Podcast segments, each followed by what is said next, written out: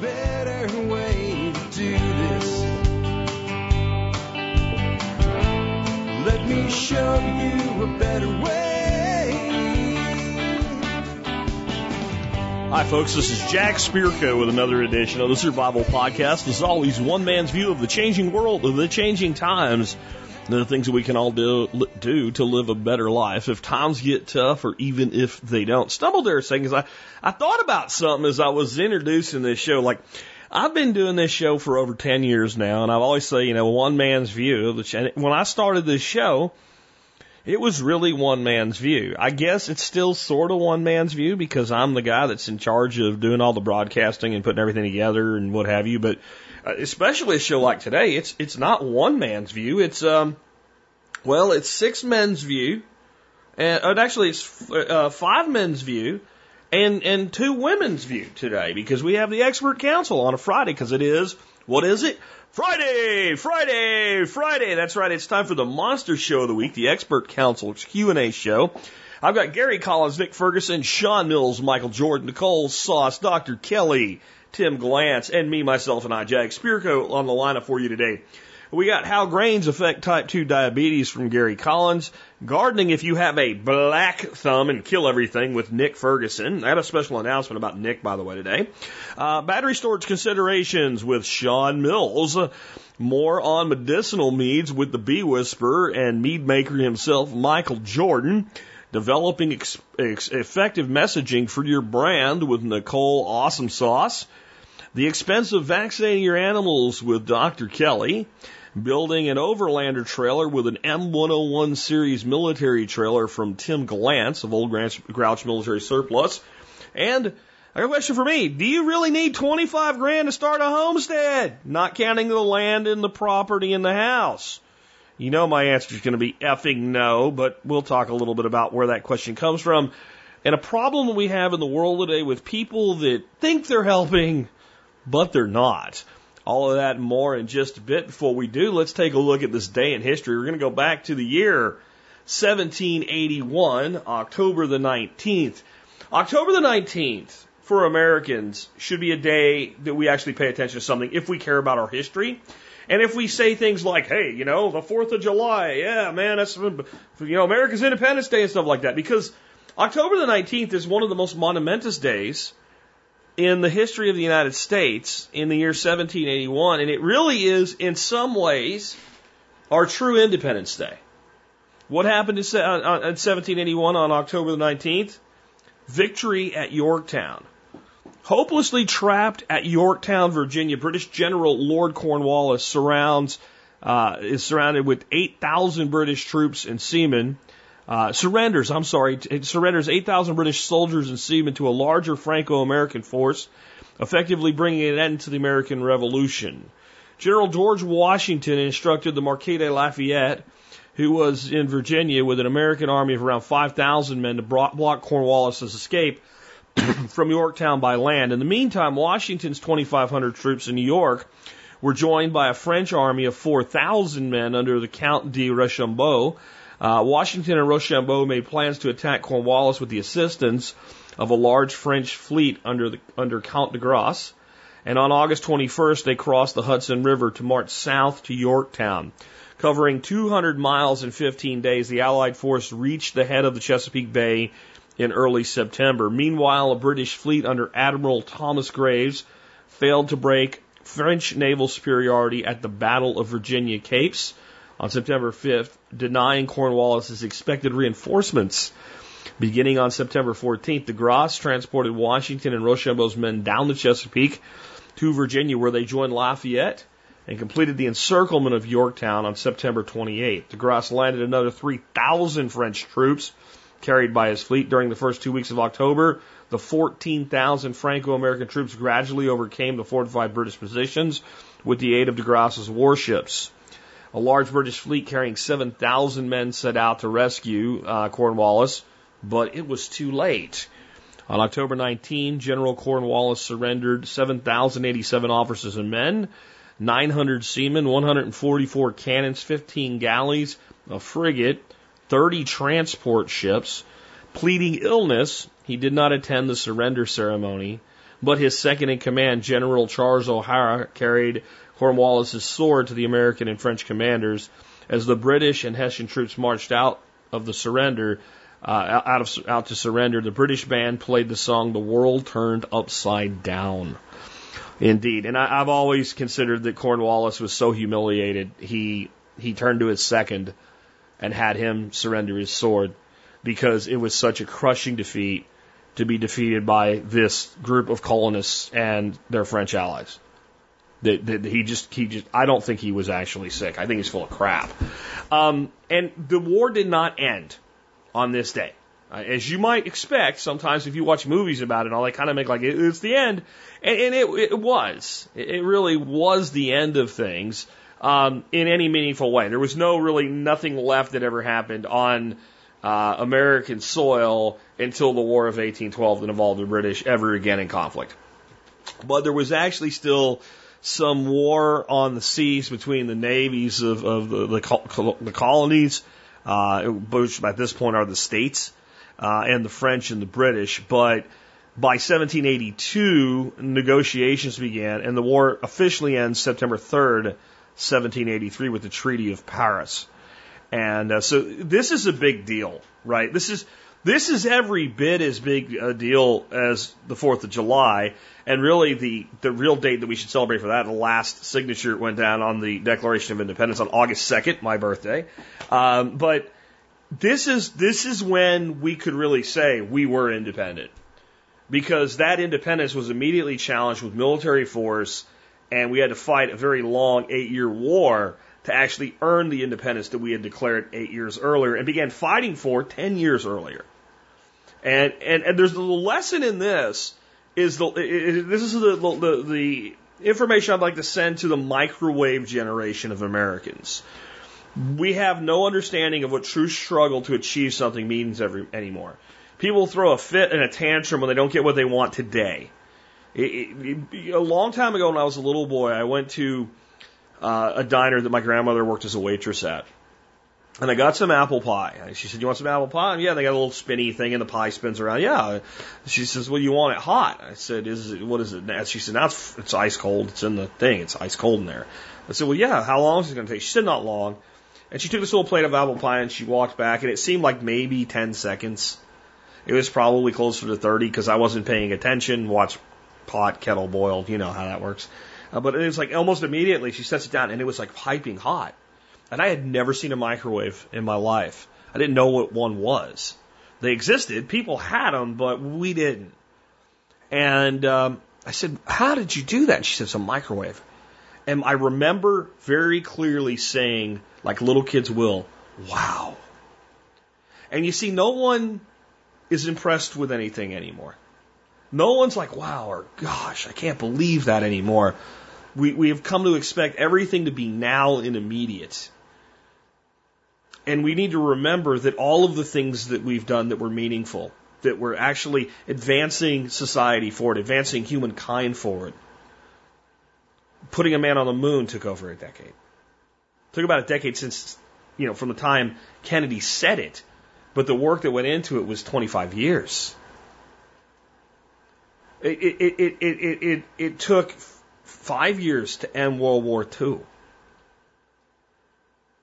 It, it, everything we ever did took time. How long did it take the Wright brothers from the idea to make an airplane to make one fly a Kitty Hawk?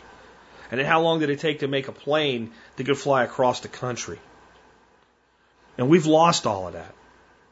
And we've lost a sense of value in what we have in this republic. Because these men that gave us this republic fought that war that was really a bloody 10 year war in so many ways, with so much sacrifice. I wonder how much sacrifice people would give for a year for freedom today, let alone for 10. With that, let's go ahead and get into the main topic of today's show. Uh, like I said, today we are going to uh, have calls for the expert council. The first one up I have for you today is for Gary Collins, and it is a question on whole grains and type 2 diabetes. Hey everyone, this is Gary Collins, creator of the simplelifenow.com. Make sure to go check it out to make your life easier and simpler. But uh, I don't know if Jack read you the title of this article, but it is a study called Whole Grains, one of the most important food groups for preventing type 2 diabetes. And this was sent in by a listener for Jack and mine opinion. And with, as you guys have heard me discuss this before, when it comes to studies, you have to be really, really careful. Um, the information gets very, very tricky and you don't know necessarily where they're grabbing all the data from. This was supposedly a study done over 15 years. I believe 55,000 people between the age of 50 and 65 in Denmark. If I remember, I'm reading through here again just to make sure. But, you know, get my opinion on whether whole grains are the holy grail to type 2 diabetes. And I will say no. But there's always that but, you know, um, whole grains aren't necessarily the cure all for type 2 diabetes, but it depends also where you're getting them from.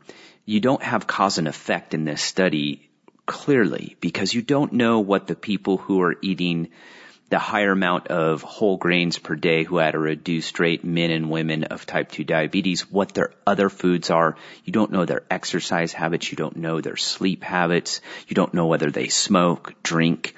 There, everything was cut out. All I know is these people ate 50 grams. The highest group was 50 grams, which is a small bowl oatmeal and a slice of bread a day. You know, um, do I think whole grains can help type 2 diabetes by themselves? No. If you were to sit around and eat nothing but whole grains all day, I would guarantee you would have some serious health problems eventually. So I would take this study with a grain of salt. Again, always look at cause and effect. What else was in there? What other data did we have? We didn't have anything. So are the people who are eating less whole grains, were they, you know, what, what, what, if they're drinking a thousand calorie latte a day, there's no grains in that. you know, full of sugar, uh, you know, processed chemicals and everything else. And, uh, you know, and there was another statement in here that kind of, kind of brought it home for me. You have to be careful and it's drinking coffee and avoiding red meat are other factors that can similarly reduce the risk of type 2 diabetes. Oh, here we go. Red meat's evil again. So I guess all deer, elk, moose, you know, come on, give me a break. Uh, you know, things we've been historically eating as hunter gatherers for millions of years that did not kill us. That, you know, come on. Um, and there was no grains. So, far as we, we don't have any history that far back. Um, and with, when it comes to, you know, we've talked about this processed grains. This was done in Europe. Grains in Europe are far different than the grains in America. And do we know were these heirloom grains primarily, which are, you know, historically haven't been hybridized many times over, modified as, as wheat has been heavily in the U.S. to include corn, which is a pseudo grain. Won't get into that. Not paleo. Um, I hope that helps. It just be careful. This stuff gets really confusing. Who knows what the slant was? And I'm not saying, hey, the study was slanted. I'm just saying I don't have enough information to, to make any determination that whole grains by substituting, if you're eating a, a processed donut and cookie and you switch over to a whole grain cookie and a whole grain donut, yeah, I'm pretty sure that's not going to help you out much in type 2 diabetes. All right, guys, take care and remember thesimplelifenow.com. I wanted to say something here just, just for a second on, on diet in general. Um, there's a, a, vegan troll. Remember we did a vegan uh, sale, the bacon sale this summer when I went on vacation to celebrate the banishing of the vegan troll Travis from uh, the TSP forums, which I did not do. I did not ban Travis, even though he thinks I did. I had nothing to do with it. I was like, what? Travis is banned? They're like, yeah, we're just tired of him. Um, but he, the guy's not a complete idiot. Like, he's made some reasonable statements. And one of the statements he made was, that the, the, the, the, the average person on a vegan diet is healthier than the average person in general. I'll agree with that.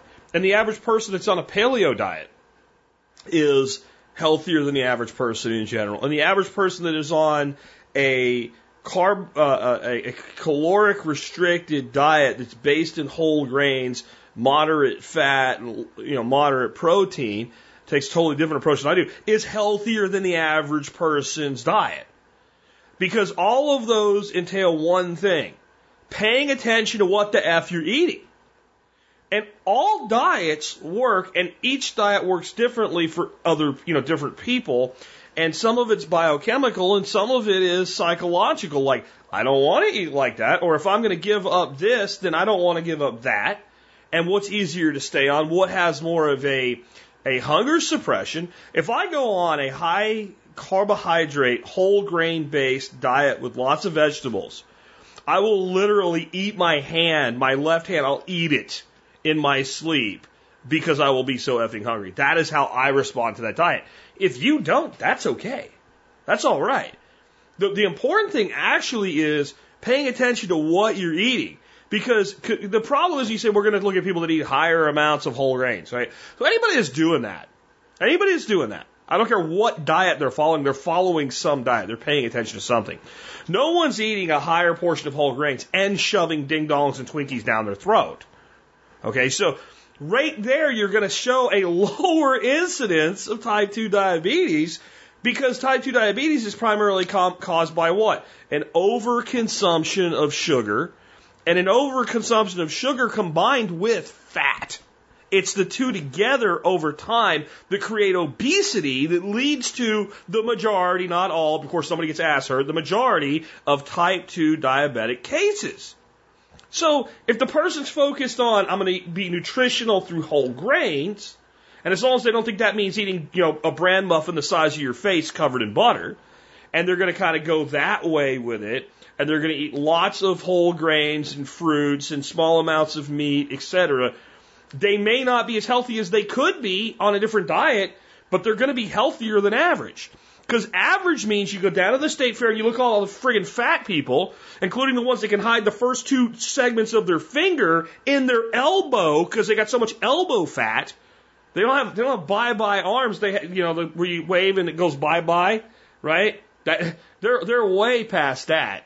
They have they have hide and seek elbow where you can take the and I'm talking about the point the point of your elbow. You make put your arm up and you can stick your finger into the point. If you stick your finger in the point of your elbow, unless you're a complete lardo, you, there's nowhere for it to go. You touch bone. When you can stick your finger, your finger into your elbow, you're going to have type 2 diabetes. It doesn't matter that, you know, well, I eat mostly this or that. You eat everything. That's your problem. And I think that's one of the problems with all these studies. These studies do not compare, let's say, a vegan diet to a paleo diet. They say we're comparing a vegan diet to people that eat meat. Well, that includes people that are eating frickin' chicken fried steak on a stick dipped in gravy. That is, so that's not a that's not an apples to apples or an apples to bacon comparison. Just wanted to throw that out there. Anyway, next I have a question for Nick Ferguson on gardening. If you got a black thumb. Hey there, TSP listeners. Nick Ferguson here, back from a two week install job in Texas, putting in ponds and swales for a client. And straight off the bat, I'm going to apologize for my voice and lack of mental clarity because today is the first day in almost a week that I've been out of the bed more than I've been in a bed due to some kind of man flu, or so my wife says.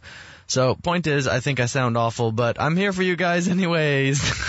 so let me get straight into my question for the week. And Jen asks, what would you suggest for a foolproof perennial food garden that even a, a black thumb gardener couldn't kill. My mother loves gardens, especially the idea of harvesting food from them. However, she has the blackest thumb I've ever seen in my life. I know some people like that. Every time she attempts to care for a plant, she kills it guaranteed. She could kill a dandelion growing in a compost pile. That's pretty extreme. Although, for some reason, I can't get dandelions to grow either. So, I don't know. She wants my help growing food but I live pretty far away. Since I can't do it for her, I need to help her setting up something she can't kill, since the only plants she doesn't kill are the ones she never touches. I want to set her up with a hardy perennial garden that will be mostly hands off. What plants would be both high yield, low maintenance, and indestructible? Do you have any tips on how to plant them so they would establish on their own without help? She lives in New Hampshire, a wet zone 5B, though I would love to hear your opinions on other zones of climates too. Thanks, Jen. Whew, Lord. All right. Well, I'm going to answer this to the best of my abilities, and then I'm going to give you my thoughts on the matter, and hopefully between those two you can glean something useful to apply to your situation because um, I do not have a good answer for you. Um, I don't know of anything that's going to be high yield, low maintenance, indestructible, that will establish on its own without any help. Um, so to start with, there's nothing foolproof. But for hardy perennial production, I think herbs and flowers are relatively low maintenance and useful. So I, I think it's important to address our strengths and weaknesses. If your mom is just not good at stuff like that, maybe she'd be better at something that is less hands-on that she could trade with someone who can do more hands-on plant growing. So a lot of perennials, perennial flowers are beautiful and people will pay a lot for a bouquet. So that might be something that she might look into. She might trade cut flowers for a little basket of vegetables from someone who grows lots of vegetables. so that's just something to kind of consider. So for someone with a black thumb, I'd look for plants and vegetables that will volunteer in your climate. Uh, Jerusalem artichokes are one thing that she could grow that most people find hard to kill. Um, comfrey, mints, those are both relatively hard to destroy. So I would try to think along those lines. While I know a bit about plants, it's difficult to come up with a list of foolproof plants because, in my experience, man, I can kill them all. Even things that lots of people claim are Terminator plants like comfrey and mint, I don't have any problem killing them. I, I'm pretty good at it. Uh, so what I'd like to do is address your core issue as it seems to me, and that's the black thumb problem. And most people who think they have a black thumb really don't. They just get distracted with other more important things than the stupid plants outside. They have more important things to do daily, and as a result, they're very sporadic in checking on their little sessile friends who are relying on them for all their needs. So, the friends to the black thumb gardener are first and foremost a schedule to diligently check on and inspect plants for damage, moisture, disease, and insects. That's got to be every single day. You can't go a week without checking on them because it'll be too late to intervene. Second would be eliminating the most common problems that novice gardeners face. Biting off more than they can chew, having poor soils, and improper watering, be it too much or too little. so here's a strategy that I think is a winning strategy. Build a single four foot wide by four foot wide by maybe like two foot tall raised wicking bed or something similar in size with like a feed tub or an IBC tote or any container that you can set up to do the job. They don't have to be complicated. You can make them beautiful. You can clad it in nice cedar or redwood or whatever on the outside. and you can plumb it all real complicated and beautiful, or it can be all one container with a hole drilled in the side to overflow at whatever height it needs to overflow, and a standpipe and a false bottom so that you can fill it in from the side.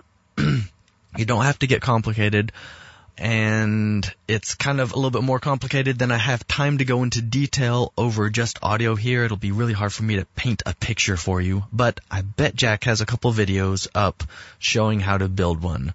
I know we filmed one with me involved in the construction on one of the the workshops, so it's probably in the MSB members area. I'm not sure, but if you're not an MSB member, that would probably pay for itself right there just in learning how to set up a good wicking bed.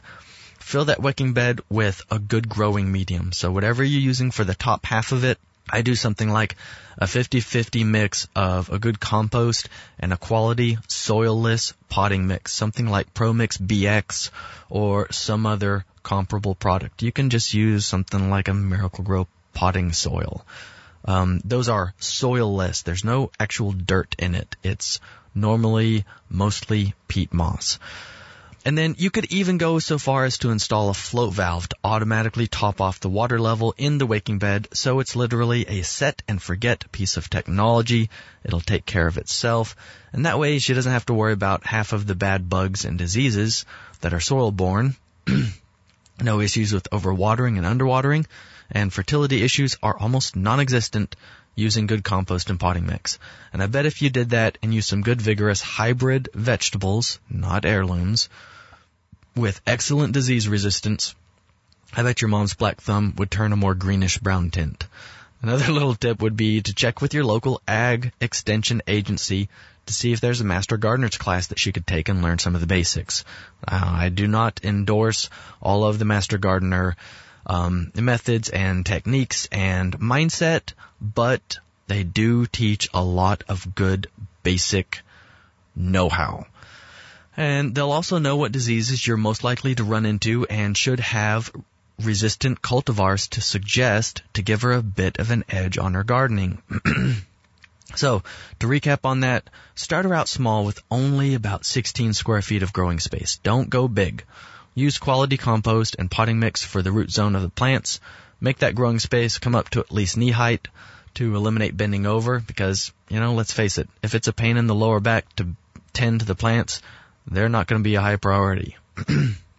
I'd use hybrid plants because they're going to have more vigor and disease resistance than heirlooms and definitely join a gardening club or organization locally for support and camaraderie.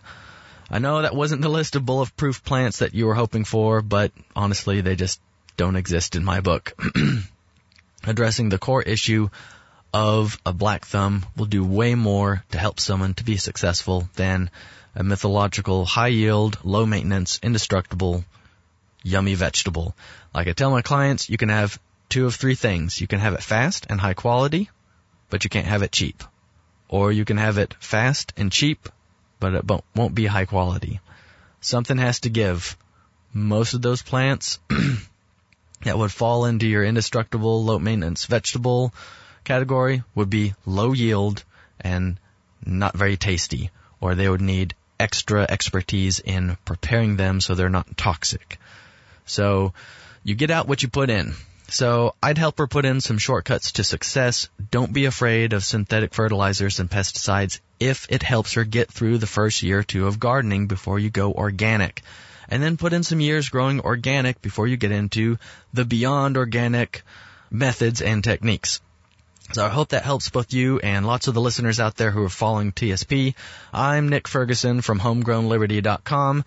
You can find out more about me and what I do over there. And for those interested in hiring me to do some consulting, eh, it looks like you're too late for this year because I'm all booked up. So you can get on my waiting list by emailing me, nick at homegrownliberty.com. I hope you all have a wonderful weekend. Do good things.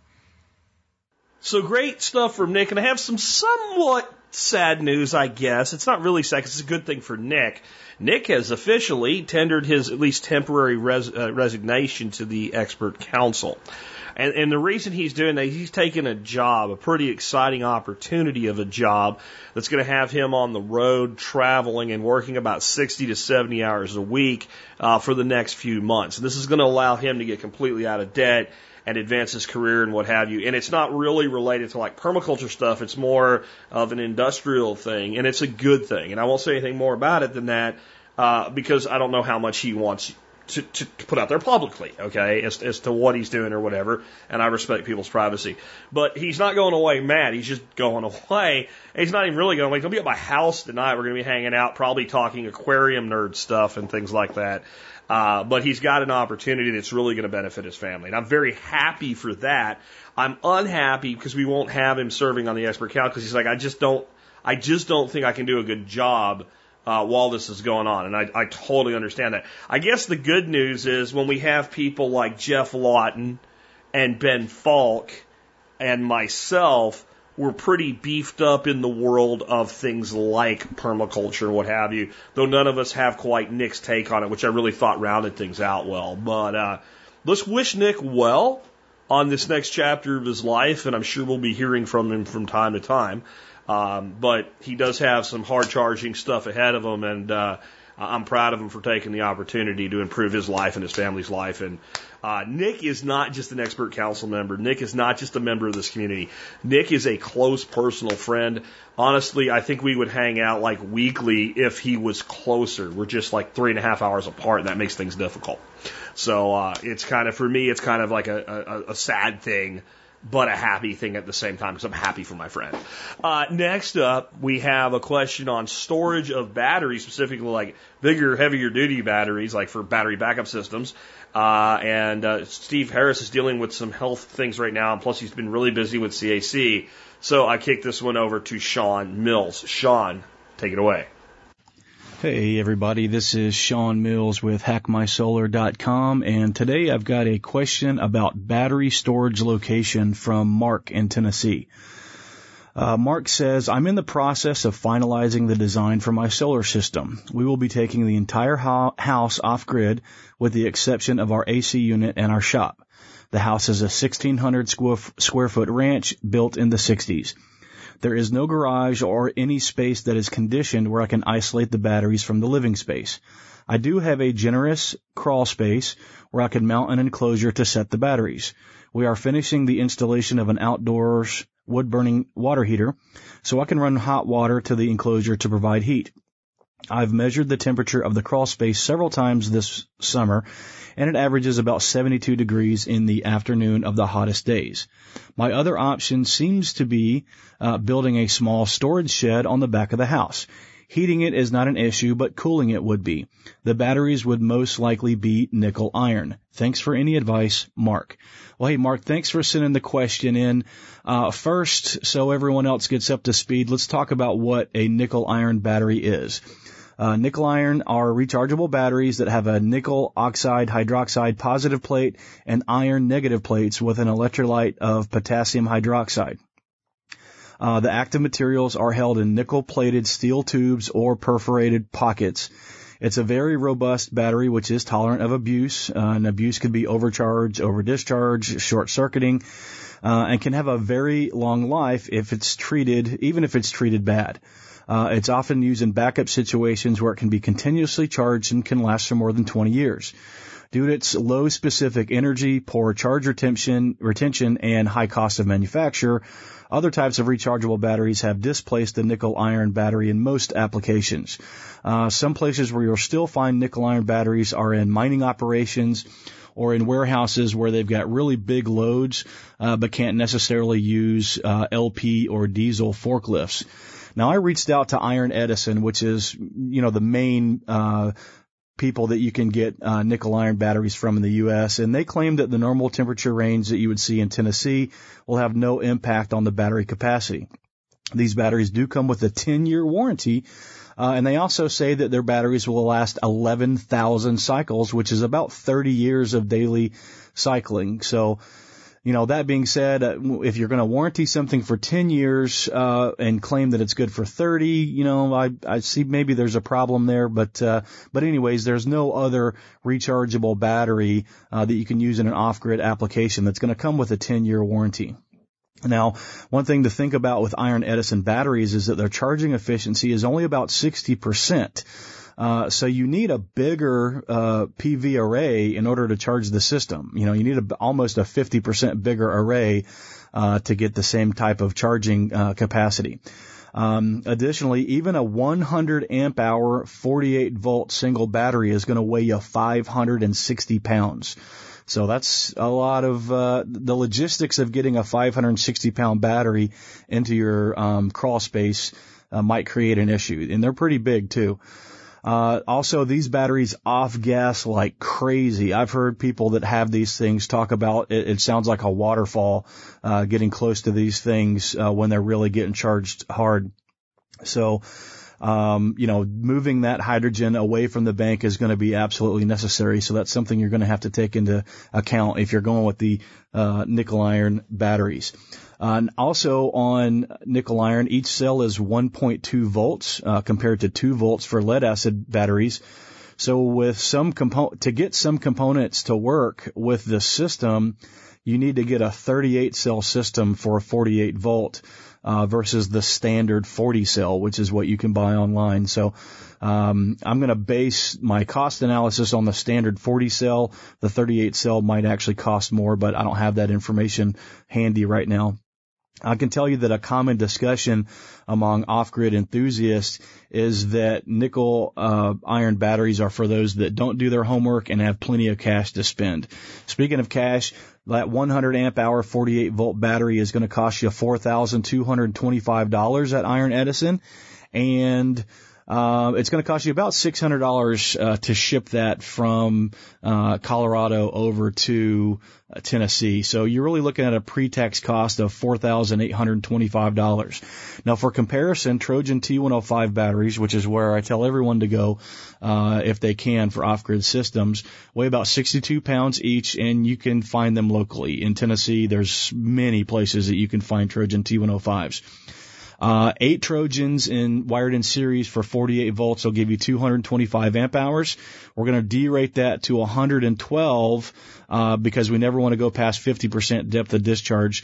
And so those eight batteries are going to cost you around 1200 bucks. At 50% depth of discharge, you're going to get 2,000 cycles or about five and a half years. You can get more. We're over six years on ours. Uh, but even at five and a half years, you're talking about 22 years before the nickel iron batteries are equal in cost, not considering the additional solar that you need. So I'm going to I'm going to tell you you really should look at those lead leaded uh, acid batteries that are flooded. Uh, they're the most cost effective way to go. But talking about your storage situation. Uh, they do lose about 10% of their capacity for every 15 to 20 degrees below 80 degrees Fahrenheit. Uh, what happens is the internal chemistry slow down, resistance increases, and the capacity and charge acceptance drop. Uh, now this reduced capacity is temporary. It only happens while the battery is cold. And you can marry a battery temp sensor to the charge controller, which will help you mitigate the charge acceptance drop. That's what we have on our system. And it, what it does is it varies the input voltage based on the temperature of the bat- battery. So, uh, putting these in your crawl space, I can tell you you're pretty close to where I am. My crawl space typically stays in the 40 to 50 degree range throughout the winter. So even if we use that 40 degree number, uh, you know, we can assume a 20 to 25% reduction in capacity. So to put that in real numbers, let's say you've got a 900 amp hour battery bank. Um, that battery bank is really only going to be worth about 700 amp hours uh, at 40 degrees. Um, since you're going to set your de- depth of discharge to 50%, that means you have a usable 350 amp hours of storage in that battery bank at 48 volts. Now we know that watts are equal to amps times volts, so if we multiply the 350 by 48 and we carry the hours from amp hours over into kilowatt hours, that tells us that that battery bank uh, is going to give us about 16.8 kilowatt hours of storage.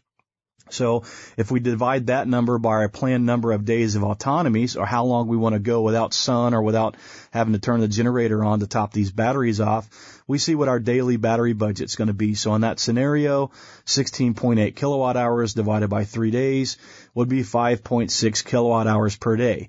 Now that doesn't account for charging that we're going to get even on the cloudiest days. I can tell you that our system delivers between 10 and 20% of our nameplate capacity even on the darkest and rainiest days. So, um, long story short, Mark, if you want to store these in your crawl space, that's not going to be a problem. Uh, the logistics for getting a nickel iron battery in there could create some issues for you.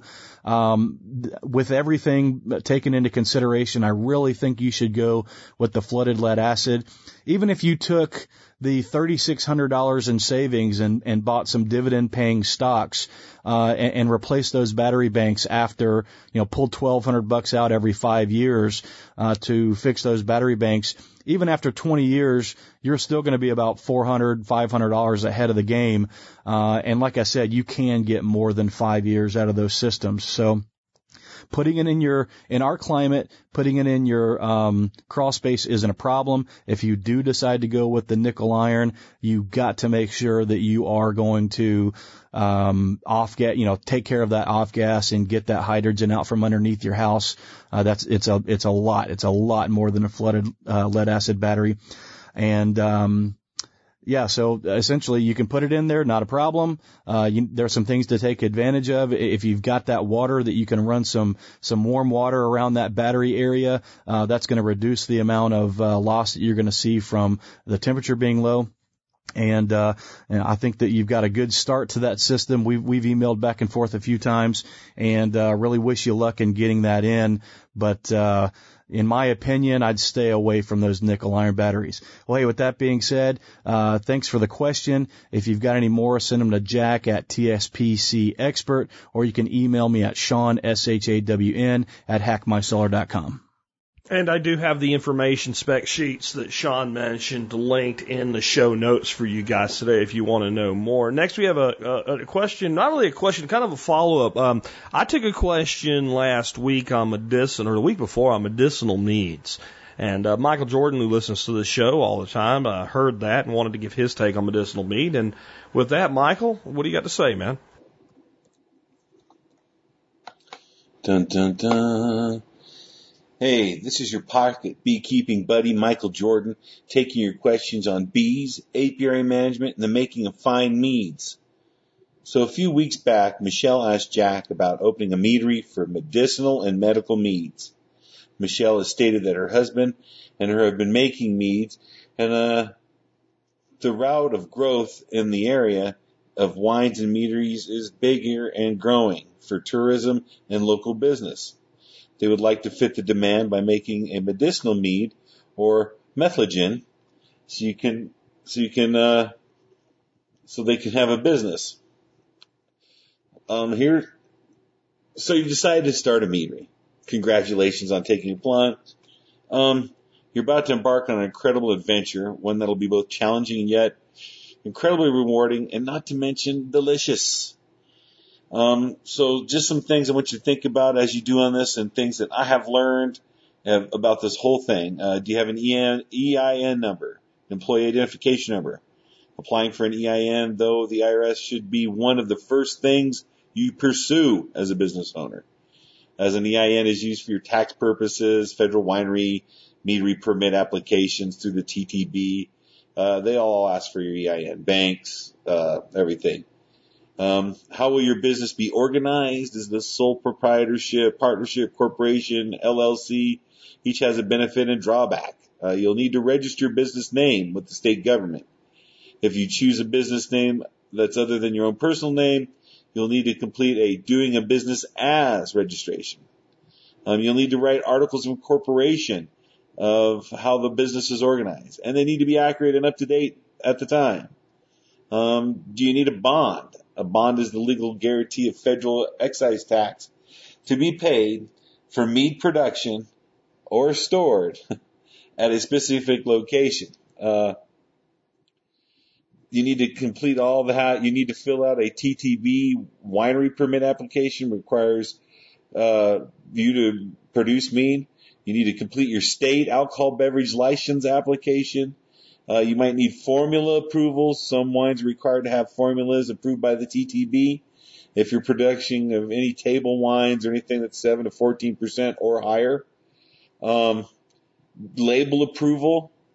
Um, you need to find the labels, what you're going to call them. Anything that's above 7% in volume, the federal government needs registration for it. And, uh, man, do you have uh, an FDA facility that's food facility regulated and recognized by the government. I mean, uh, there's a lot of things. I mean, all domestic meats located in the U.S. are required to have all this stuff done as per the Bioterrorism Act of 20 of 2002, I believe is what it is.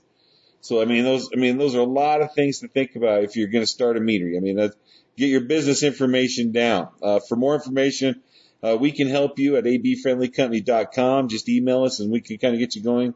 Or you can get a hold of Hops and Vine Consultants.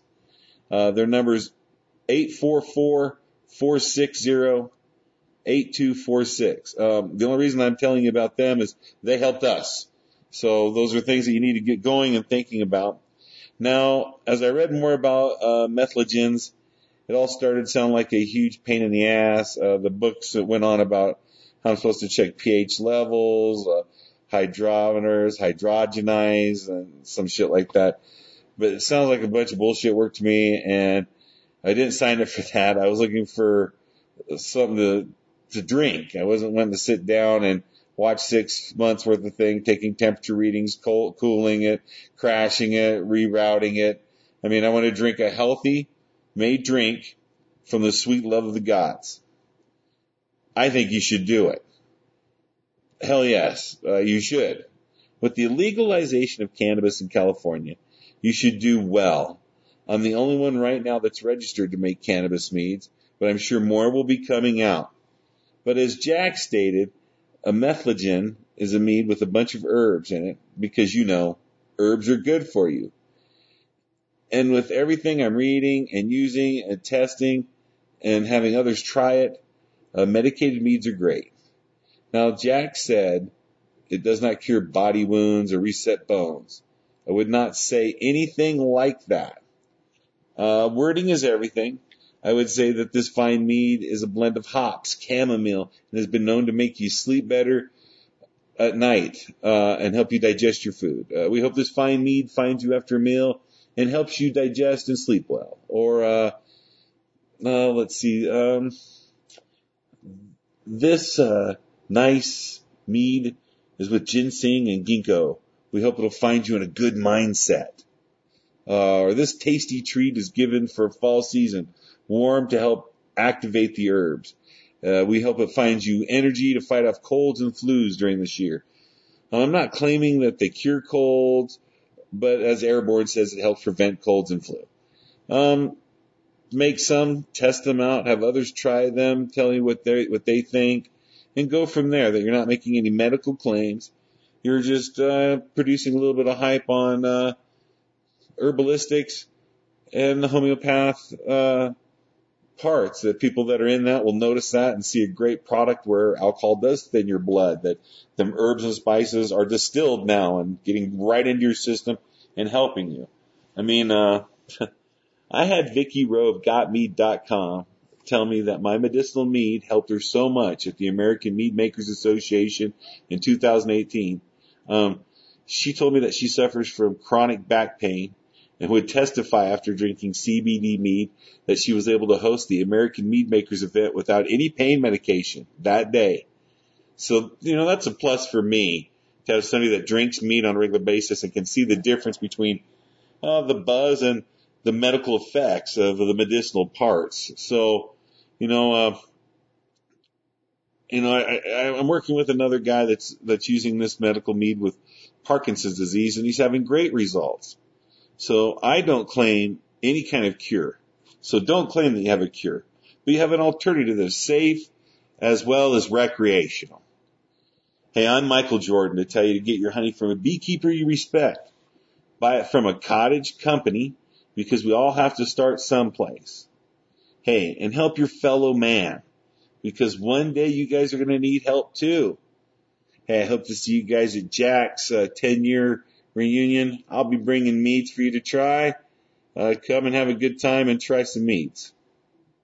Next up, I have a segment from Nicole Sauce on um, developing effective messaging for your company, your brand, etc. Nicole, take it away. Howdy TSP, this is Nicole Sauce from Living Free in Tennessee taking a question from Chris. Chris asks, how do you develop messaging? And I think he meant how do you efficiently develop messaging because here's the background. I have launched an online business and content on my website does not quite fit what I want to accomplish.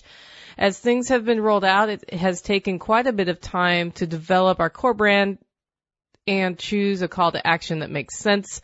At the moment, I think we have something that's pretty good, but I still wonder if it's the right message for my business. How can I make sure I have the right message? Is there a way to get this done more quickly? Thanks, Chris. Well, Chris, thanks for the question. You are asking way more than you think you're asking. And I am glad that you were thinking about this earlier rather than later. Your core marketing message is the way you explain your brand story to those you wish to reach so that you can achieve your business goals. It's both that simple and that complex. It's one sentence that can take people years sometimes to get through. And I can tell you what I do. I can't tell you like the best way ever. I can just tell you what I do and what I've been doing my, my whole career. Before I launch into message development, I spend time focusing on a blueprint for new business. I say blueprint because I see an initial business plan as more of a guide than an instruction manual. So knowing basic information like, oh, I don't know, how much you would like to grow in the next few years, what your finances will look like at different scales, what you need to target, who you need to target, and so forth can help you develop a stronger message out of the gate. That said, I have to also admit that fully 40%, maybe more of the businesses I have started began with an idea and the plan to test the waters for feedback. The, the Living Free in Tennessee podcast, for example, was initially a creative outlet for me to be able to use to give back to the universe while holding myself accountable through a personal transition. It was not a podcast that that was intended to be motivational for so many others, but that is what it has grown into. And so I didn't really know my core message beyond what I was doing for myself out of the gate until I discovered, you know, who, who the audience was and, and saw how they were responding. And then I circled back and refined some things. And I mean, Holler Roast Coffee, another good example. This was once just a booth at a farmer's market that I set up because someone said they liked the coffee I was roasting at home. So I decided to see what, how other locals would respond. And from that, I learned a lot. So come to think of it, I, I've almost always done a proof of concept step in businesses I've started on a small scale to test my assumptions before launching something big. And this is not as precise as a formal marketing, as market testing that you can do, but it, it can really inform you about if your idea is good without leading you to spending thousands of dollars on launching something that just kind of flops, right? So anyway, once I have a blueprint, it makes it easier to to explore the four questions I like to look at very carefully as I'm developing a message. The first one is why does your product matter? The second one is who's your t- your target customer? The third one is who's your competition? And the fourth one is what is your unique value proposition? So as I'm looking at, you know, why does my product matter? The, some of the things I'll ask myself are like, hey, what problem is my product solving for somebody else? Or to, to hone down in on target customer, uh, who has this problem that my business or product can solve? Uh, the third one, your competition, like who or what stands in the way of me solving the problem for that target customer. And sometimes that may be not a who like competitor to Holler Roast, other roaster sort of thing. It it may just be uh gosh, a government program that exists in your, your local area that doesn't exist anywhere else and it's just the habit that people use that, right? And then, you know, your, your unique value proposition sounds like a buzz, buzzword, right? But, you know, what you're really looking at here is how do you solve that problem better than other options out there, right? Because the when you figure out what that is and if that thing is interesting to the person you're solving the problem for and you can credibly solve their problem, you've got an idea of what will motivate them to buy or to interact with you or whatever your your need is for them to do. So do notice that I did not ask what your product or service is or how it works. This, this thing, what your product or service does matters to your customer, but an exhaustive explanation of it and the ins and outs of how it works and that, that dilutes your message. And this is something I see most people do wrong in messaging is they talk all about them and don't give a rip about what motivates the people who they're trying to help. I mean, okay, so like when I get on a plane, I just want to know that it safely flies me from one place to another and I don't really need to know the ins and outs of the cockpit controls, right? But the captain of the plane is going to be quite interested in what's in the cockpit. And if the pilot is buying the plane, that matters. If I'm only buying the flight, who cares? So you don't talk about cockpit controls to me, the person using the plane. You talk about how it's, you know, going to get me there efficiently and safely and all of the, and, and, you know, comfortable seats would be nice, although those days are way behind us, aren't they? So deciding who your target customer is and what they care about is one of the most important pieces of how you explain why your product or service or business or podcast or magazine, why that is the thing they want to buy. And the message to sell to a pilot and the message to sell to a passenger is going to be very, very different. So I do encourage people to, to figure out your target customer. And if your answer is it's everybody, I probably will shoot you with an airsoft gun because that's the wrong answer. Anyway, a good brand message will make it apparent to your target customer how your product or service or business helps them in some way with a problem or meets a need or desire. As to how to speed this up, the process of developing this up, going through the process and running it through a market research firm or just running it by people who are in your target mar- market, which is how I, I don't usually pay for market research unless it's a big product launch. Um, and then refining, that just takes time. And I find it's harder to do with your own product eh, or service than for somebody else. And I think that's because we become really close to exactly how we roast the coffee, right? so you will need to learn to separate your why, like why you do it, from the why you are explaining to your customer to get them to respond to you. And as much as I hate to say it, if you launch something and find out that no one's care, no one cares, you may have to make adjustments. So you may come up with a message and fig- find out you have to change it, right? But there is another really important factor in marketing, messaging, and selling what you do. And a great message really helps your idea grow. But if you are passionate and dedicated and willing to do what it takes to build your client base, that comes through in everything you do. And that's almost more important because even with an imperfect message, that passion can make you successful. Which brings me to my last point, which is developing the perfect message is one of the things I see people use as an excuse. They use it as an excuse not to start. You know, investing time, money, and effort on messaging before a launch is invaluable when done right. But you also need to be careful of analysis paralysis getting in the way of you getting your stuff done. And sometimes you just need to be getting your microgreens out there in restaurants, right? Like something John Dowie will talk about at the fall workshop. I, I had to stop overthink from getting in the way of interviewing with Jack as I launched my coffee Kickstarter.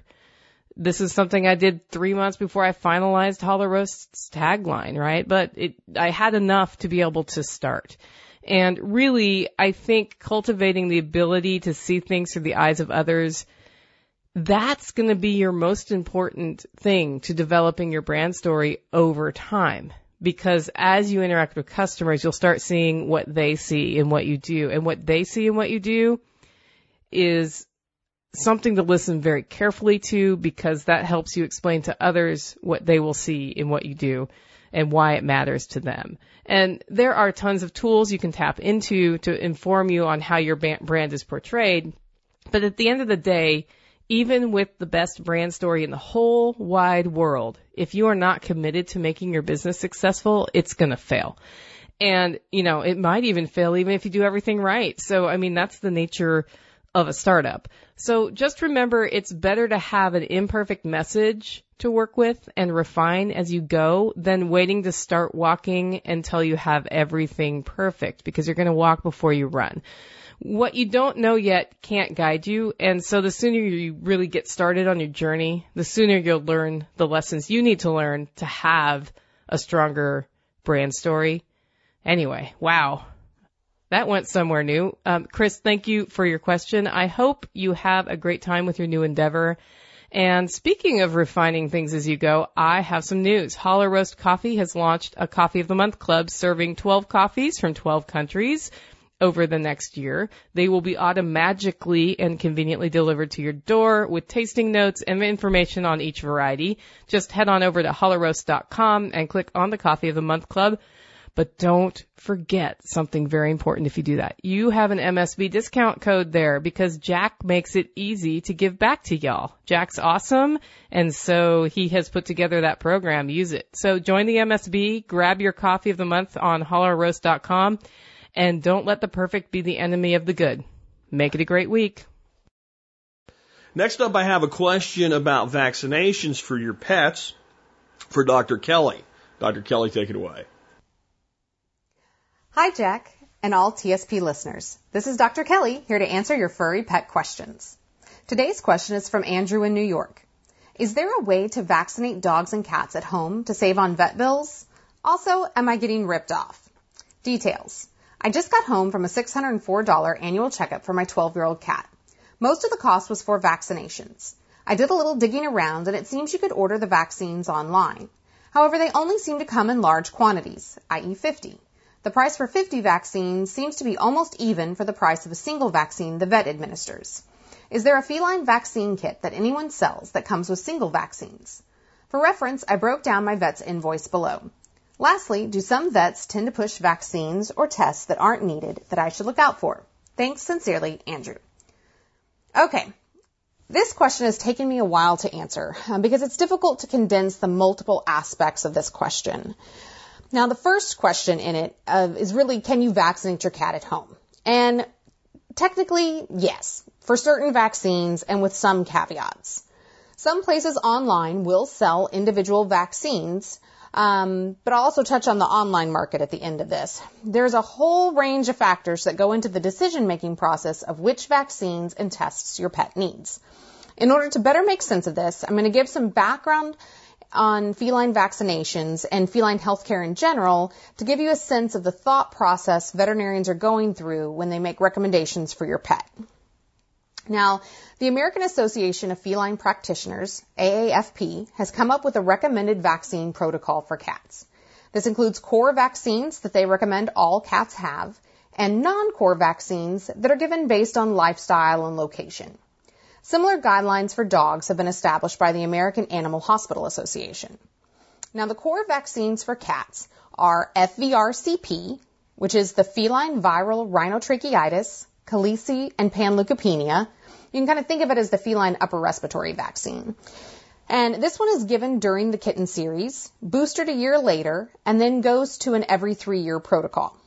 And it Core vaccines also include rabies, which is given as a kitten and boosted a year later, then given yearly or every three years depending on the type of vaccine used and local and state regulations. Often rabies is required to be given by a veterinarian or possibly under the supervision of a veterinarian. Therefore, if your state requires a vet to give it and your cat bites someone accidentally and you say, well, I gave it at home, he actually does have a vaccine, they will not care, and it's considered unvaccinated to them, which could result in quarantines at an animal control facility, possibly lasting even up to six months. It's a bad deal. Um, and so the reasoning behind this is that this vaccine is really not for the animals. I mean, none of us want our pets to get rabies, obviously, and so it's good for them, but it's a vaccine that's really given for human public health. Um, it's also a vaccine that is important for cats that it be what's called a non-adjuvanted vaccine. Now, adjuvants are added to vaccines to help them last longer. And in dogs, it doesn't appear to cause a problem. However, in cats, adjuvants have been implicated as a potential cause of feline vaccine associated sarcoma, which is a tumor related to vaccination. Now, this is fortunately very rare, um, but it's definitely something we want to avoid if possible. And the FVRCP vaccines, um, most of those are non-adjuvanted as they are modified live vaccines. You know, depending on if there's something else mixed in there, then you might have one that wasn't a modified live that you need to check for. But um, rabies and feline leukemia can have adjuvants depending on the type and brand. And the only non-adjuvanted ones on the market are made by Boehringer Ingelheim, who used to be Merial. Now, non-core vaccines. There's several of these, and I've listed out some of the main ones you may hear about. Um, feline leukemia is a non-core vaccine, and it's given to kittens who are the most susceptible to feline leukemia, and then continued if a cat is an outdoor or an indoor-outdoor cat with exposure to other cats from the neighborhood. If it's given boosted yearly, as long as the cat's in a high-risk population. Bordetella, which is kennel cough, you often think of that more as a dog thing. It's rarely given to cats unless they have known exposures, such as breeding cats in a cattery or a similar situation where they've already had a diagnosed confirmation that Bordetella was going around. It's usually not too big of a deal. And really, even in households that have dogs that get kennel cough, it's rarely going to the cats. It's just, it, most time it doesn't happen. And then there's also FIV, which is feline immunodeficiency virus. And it's a vaccine that is used rarely as well. Um, it's used rarely for multiple reasons. The first, that the clades used in its development are not the types most commonly found in the U.S., but rather seen more often in Japan. And it may also not be as effective for the same reason there isn't a good HIV vaccine, as this virus mutates frequently. And this vaccine will also make a cat test positive on a test for FIV, so it becomes impossible to then tell if the cat had the vaccine or the acquired virus. And so that can get, just become a real mess in and of itself. Um, FIP vaccine, feline infectious peritonitis, is not likely to be effective, and I haven't heard or seen of anyone giving or recommending that in a really long time, so it's not likely to be too much of an issue for you. Um, but if someone was saying to get that, I would say no. Um, so, if you were going to give a vaccine, it's most likely the FVRCP one. Um, and you want to note that if it's a vaccine you mix, you want to administer it within half an hour of mixing it together. Um, and they are often refrigerated, so it needs to be refrigerated from the time it's bought until it's mixed. You don't want to pull it up, mix it all, then go to look for the cat, end up chasing the cat because they don't want to come. The cat runs under the bed where you futile, futilely try to sweep it out with the broom for two hours just aggravating your cat, making you mad, and now your vaccine's not usable. So I would wait until you actually have the cat. Um, when you start talking costs and veterinary care, you will likely get many different opinions and answers. And there are different philosophies on how to set up charges in a veterinary hospital. And you get some places where they um, may charge a discounted or no exam fee, but charge for vaccines. Um, or it could be set up like it is where I practice, where there's an exam fee. Um, but if for owners that are running blood work at the same time, there's a discount on the vaccinations. There's a there's all sorts of different ways to do it. Um, and as far as vaccine costs in general, most vaccines are priced similarly to each other, although certain ones, such as the non-adjuvanted feline vaccines and the bivalent flu vaccines for dogs, are some of the higher priced vaccines for vets to acquire. So you, it would be reasonable to expect that those may have a slightly higher um, charge on them, just depending on what they're using. So, as a vet, while I think vaccination is important for your pet, um, really the most important part of taking your pet to the veterinarian is the exam and the opportunity to discuss any problems your cat may be having, such as behavior issues, arthritis, or litter box habits, just anything that we can help you with and help make your cat more comfortable. Chances are you're going to have to take your cat in for at least the rabies vaccine anyway. Um, it's important to remember that the price markups on vaccines, medications, and other services are not just marked up to quote make a profit. I mean, obviously any business has to make money and make a profit in order to exist. Um, but before you can make a profit, you've got to cover the bills, which includes payroll for the vets and staff, the technicians that are helping the doc with the vaccines are usually the ones that are also helping run anesthesia. So you want intelligent, well-paid ones. Um, you've got to pay for electricity, loans on the practice, all these different things. And um, now the amount of markup needed is going to depend on multiple factors. And to be perfectly frank, these are factors that are currently in a shift in the veterinary profession. Um, this is kind of like a background insight into the profession. And it's really, you know, one of the things, it's really good that we've shown that animals don't need yearly vaccination for every single vaccine. Um, that's awesome. And it's doing what's best for the pets. Um, but that was also an area that did help to support clinic income, you know, in like 15, 20 years ago when all of this started coming out. And they've had to make shifts. And the other thing is online pharmacies and pharmacies such as Walmart carrying veterinary medications, you know, that's a whole nother conundrum. Some online pharmacies are reselling medications that were illegally resold to them, and many manufacturers won't uphold guarantees if they're purchased online instead of at a veterinarian, depending on the product. Even products such as over-the-counter flea medications that appear to be name brand at major stores have been found to be counterfeit. You know, presumably the store didn't know, but it was still bought through a different channel and so it wasn't real. Now, there's also the downside that many human pharmacists have a limited knowledge of veterinary medications or even how human meds are used for animals in different doses and things like that. So there are real trade-offs. I mean, as it can sometimes be cheaper to acquire medications this way, um, but it does come without veterinary recommendations with it. Now, everyone's got different opinions on that, um, but it's the fact is it's not a situation that'll be changing. It's just that's what it is. Uh, and the shift with vaccines really happened, like I said, at least 15 years ago. Um, and most places have adjusted to that at this point. Um, but the shift of the medications is an ongoing one, and it's just how things work, and the veterinary prices in the industry will likely rise in other areas in the clinic to help compensate for this loss. Um, now, bear in mind, the experience should also reflect a cost increase, though, and your experience in a well-equipped standalone practice, you know, especially one if they're feline focused and everything, should be very different than say like a vaccine shot clinic in the parking lot. You know, those are, you would expect to have, if you're paying more, you'd expect it to be a better experience. Now, another factor, important factor, uh, as well is the practice location. You know, the cost of living is higher in New York than Texas, so your veterinary costs will often reflect that as well. Um, as far as tests that should be recommended, the edict I always think about before recommending a test is what is it going to change? Um, now this is whether it's a heartworm test or a CT scan. It doesn't matter. You know, based on the results, you know, think different things can be a diet change. It could indicate the need for further testing. Um, it could point to the need for supplementation, or sometimes it just gives the owner peace of mind. And sometimes that's enough of a reason to run the test. And I think it's great that you had senior blood work run, as there are many diseases that can start to pop up in older cats and the sooner you find them and start treatment, the better the outcome for your pet. And it's not uncommon for these tests to include feline leukemia and FIV testing, especially in cats who have access to the outdoors and other cats. Um, fecal tests are recommended to check for intestinal parasites, and so that's something that's good to check yearly.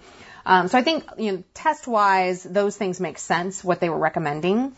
Um, the summary of all of this is that when choosing a veterinarian, it's really important to find one you trust to make recommendations for your pet and that fits your budget.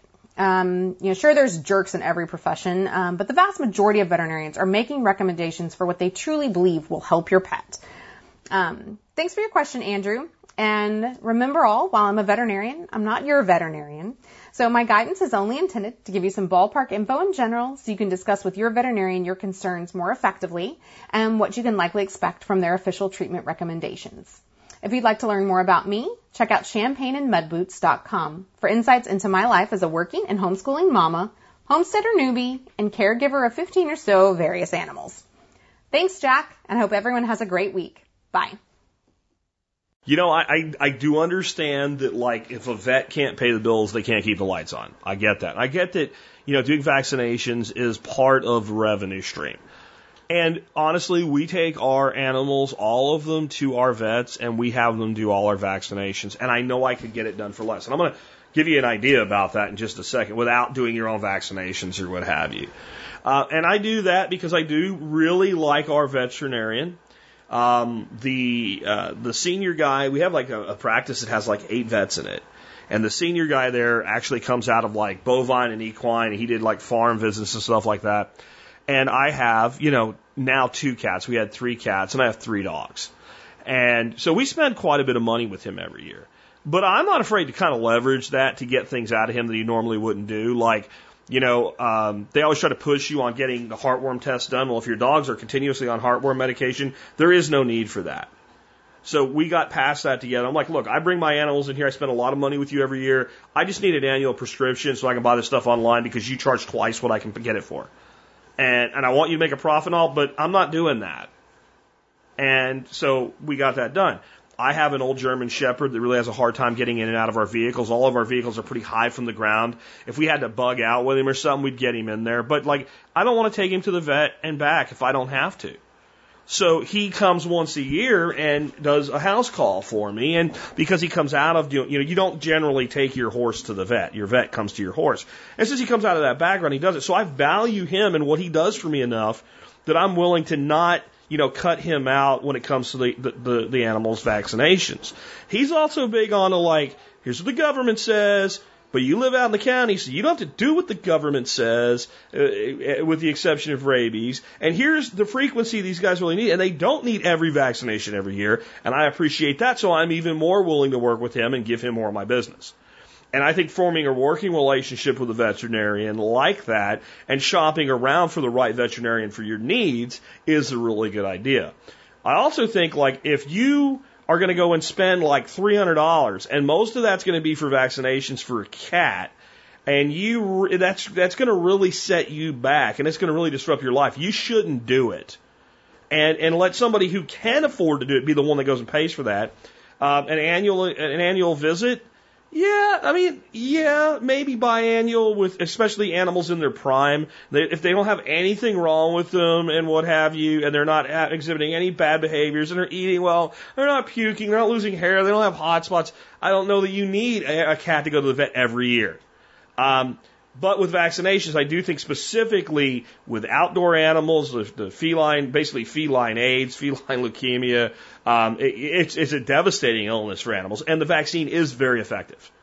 Um, so there are, if you look around, like pet stores, feed stores, stuff like that, often have low cost vaccination clinics where you can go in and they have a veterinarian or a vet tech or whatever they need to administer the, the, the injections and you might have to wait a little bit. You kind of hang out. A lot of times they kind of do like right here we have a place called Russell Feeds where I buy all my feed for my ducks.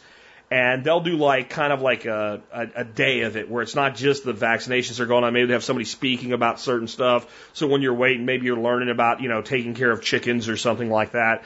And it's kind of cool. And as long as your animals are well behaved, uh, around other animals and people and not going to cause a problem in a situation like that, then I think that's a really valid way to save money on the cost of your bills. And if there are certain vaccinations you want that you can't get in that type of clinic, there's nothing wrong with then doing your annual checkup, going to your veterinarian and getting those done there and saving money and still giving them a reasonable amount of business. I kind of look at it like I do with glasses. So I recommend a website called Zenni Optical for your glasses and you can go there and you can see what you can do, but I can buy a decent pair of glasses for $18. That same pair of glasses from my optometrist costs over $300. All right? I'm I'm okay with you making a profit. I understand. But you ain't making that much on me for a pair, especially when like, okay, I need one pair of really good glasses. And then like those 12 to 18 dollar glasses, I need a pair of those in my every glove box has a pair of prescription glasses and prescription sunglasses. My tackle box has a pair of prescription uh, glasses and, and prescription sunglasses. In each case, I have about 30 bucks into it. I have the same thing in my boat. I have the same thing in my wife's car. That way, if I'm ever somewhere and something happens to what I'm wearing, I've got another pair available to me. I'm not buying, you know, all of those glasses at three hundred to four hundred dollars a pair from my optometrist so that he can make a profit and and, and tell me that uh, that, that the company that, that grinds the lenses is evil because they they grind lenses in China because I can't tell the difference between how one lets me see and the other lets me see. And even if I do a decked out pair, like I would pay like 600 bucks for from him, I can get those glasses for like a hundred bucks from Zenni Optical. I'm sorry. I'm not, I'm not giving away that much of my money. So I have a little bit more of a, uh, a, a relationship with our vet than I do with an optometrist and I, I'm a little bit more vested in their practice, and I think that's a good thing. And because I can afford it, I give him all of my business like that. But if I if I had to think about, well, are we going to be able to pay the light bill this month? Then I'm taking my dogs to the low cost vaccination clinic and I'm using the vet for the things I need the vet for. And I think it's just being responsible and considerate at the same time. Those are my thoughts on that. Next up, I have a question for Tim Glantz on converting an M101 series military trailer into an overlander off-road trailer. Tim, take it away. Hey everybody, Tim Glantz here from Old Grouch's Military Surplus with an expert panel answer for uh, Chris in Minnesota, who's talking about building an overlander trailer from, he said, an M101A uh, trailer, and uh, get into the model numbers in a minute here. And he's interested in several things, but uh, he's going to use it for a base camp, possibly some sort of kitchen and a, a rooftop tent on the top. And uh, some of his questions there, uh, I'll go through them. But first, I'm going to say, Chris, you said M101A Now, in the M101 series of trailers, there was uh, the M101A1, A2, and A3, and there were some significant differences as far as uh, what they can do in all those. Um, they all had basically the same frame, and they had basically the same body. In fact, exactly the same body. However, the axles and brake systems were very different. And I'm going to tell you first that you probably unless you plan to do a complete axle conversion and put a lot of this into it, don't want an M101A1 because the A1 series trucks, uh, number one, they did not have brakes except for parking brakes. Number two, they used the old school split ring tire and wheel assembly from a Dodge Power Wagon. And I'm sure Jack can tell you lots of stories about being out with duckbill hammers and changing the tires on these. But they are a pain. Uh, if you don't know what you're doing or they're damaged, they can be dangerous. You can't find replacement wheels and tires, especially wheels for them, uh, affordably because it is an odd bolt pattern. And, um, anymore, more and more tire shops will not even change the tire on one of these rims for you. Uh, However, if you look at the A2 or A3 series, um, they both use an eight lug bolt pattern that is the same as a one ton Chevrolet pickup. And you can get wheels all over the place. Uh, the difference between the A2 and the A3 is the A3 was slightly wider, had slightly wider fenders, and it was actually designed to use the Humvee wheel and tire. However, you can still put the regular one ton Chevrolet wheels on it without an issue. In addition, those both come with surge brakes already equipped. So you, you have parking brakes and regular trailer brakes. Uh, so if I'm building one I'm you, I would look for an A1, I mean an A2 or an A3 trailer. Um, asking about cost, uh, these trailers were lowest in cost about 10 years ago when the Army was really getting rid of a bunch of them. Uh, in that time, you could pick them up in the uh, five to nine hundred dollar range, depending on the trailer. They've gone up somewhat uh, anymore for a good 101 series trailer, especially an A2 or an A3. Uh, I would expect to put anywhere from a thousand to fifteen hundred in it. If you find it for less, uh, even better. Maintenance issues, um, they're pretty straightforward trailers. There's not much to go wrong with them. Uh, the only parts that really require maintenance, of course, your wheel bearings, and you can download the manuals for them online. And if you take those uh, uh, part numbers in there. It's easy to convert them to uh, civilian part numbers. And if I get time before Jack posts this show, I will uh, send him a list of uh, some civilian part numbers for the uh, some of these common trailers. Uh, if I don't get that sent in, feel free to email me, tim at oldgrouch.com, and I can, I can look up some for you and also show you how, how to look it up. Brake parts, the wheel cylinders are out there, easy to get, because it's a common one used on trailers and trailer supply houses. I will tell you one uh, interesting trick on those. The uh, master cylinder that's used in the surge brake assembly, you can buy it from the trailer manufacturers, and they are going to charge you a pretty good bit. However, the master cylinder from a late 1940s Jeep CJ2 is a direct bolt-in, and you can pick those up uh, for much much less than the actual trailer master cylinders.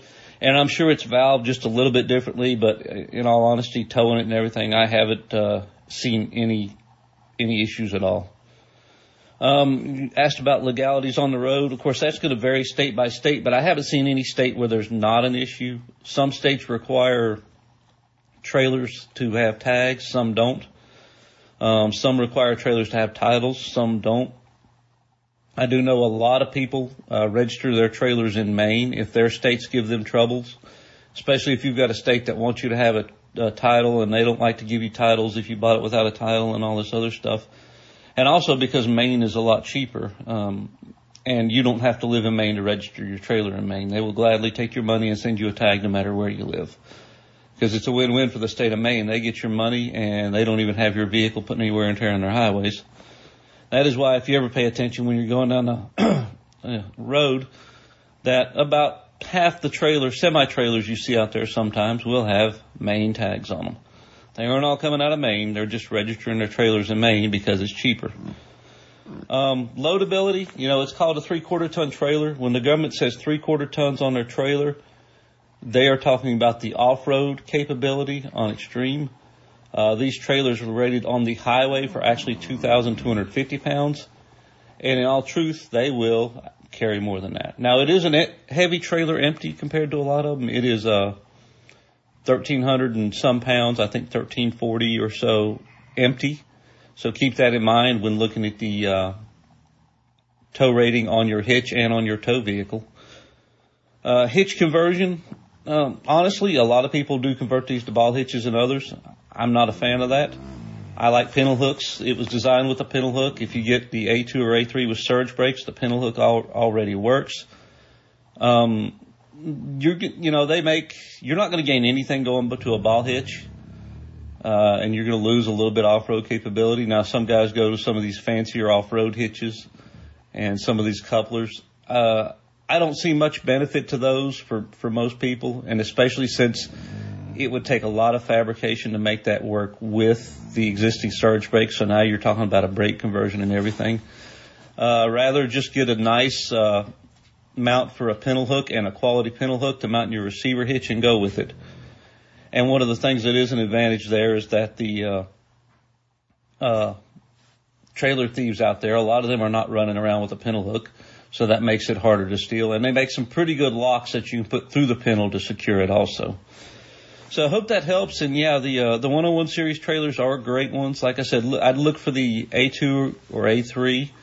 I would download the manuals online because they're out there in, in, a PDF format, easy to find, and they uh, they will tell you everything you need to know about the details on these trailers and the maintenance.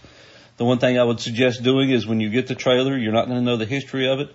Open up that military manual, and it will have what it's called uh, uh, the PMCS checks and service, preventive maintenance checks and services. And it'll tell you a daily thing to check. It'll tell you weekly, monthly, and then it'll go into the, the more detailed services where it will have the annual services and sometimes biannual and the others. Start at the beginning and do every bit of the service by the book all the way through. Uh, and that'll include doing wheel bearings, checking all the brakes, doing everything, and then you will know, you will have confidence that everything in that vehicle is ready to go because you know if you don't you don't have any idea what kind of shape those wheel bearings are in you don't have have any kind of shape what the brakes are in. One thing I will say uh, if you get an A2 or an A3 the military uses silicone brake fluid which is DOT5 in their brakes.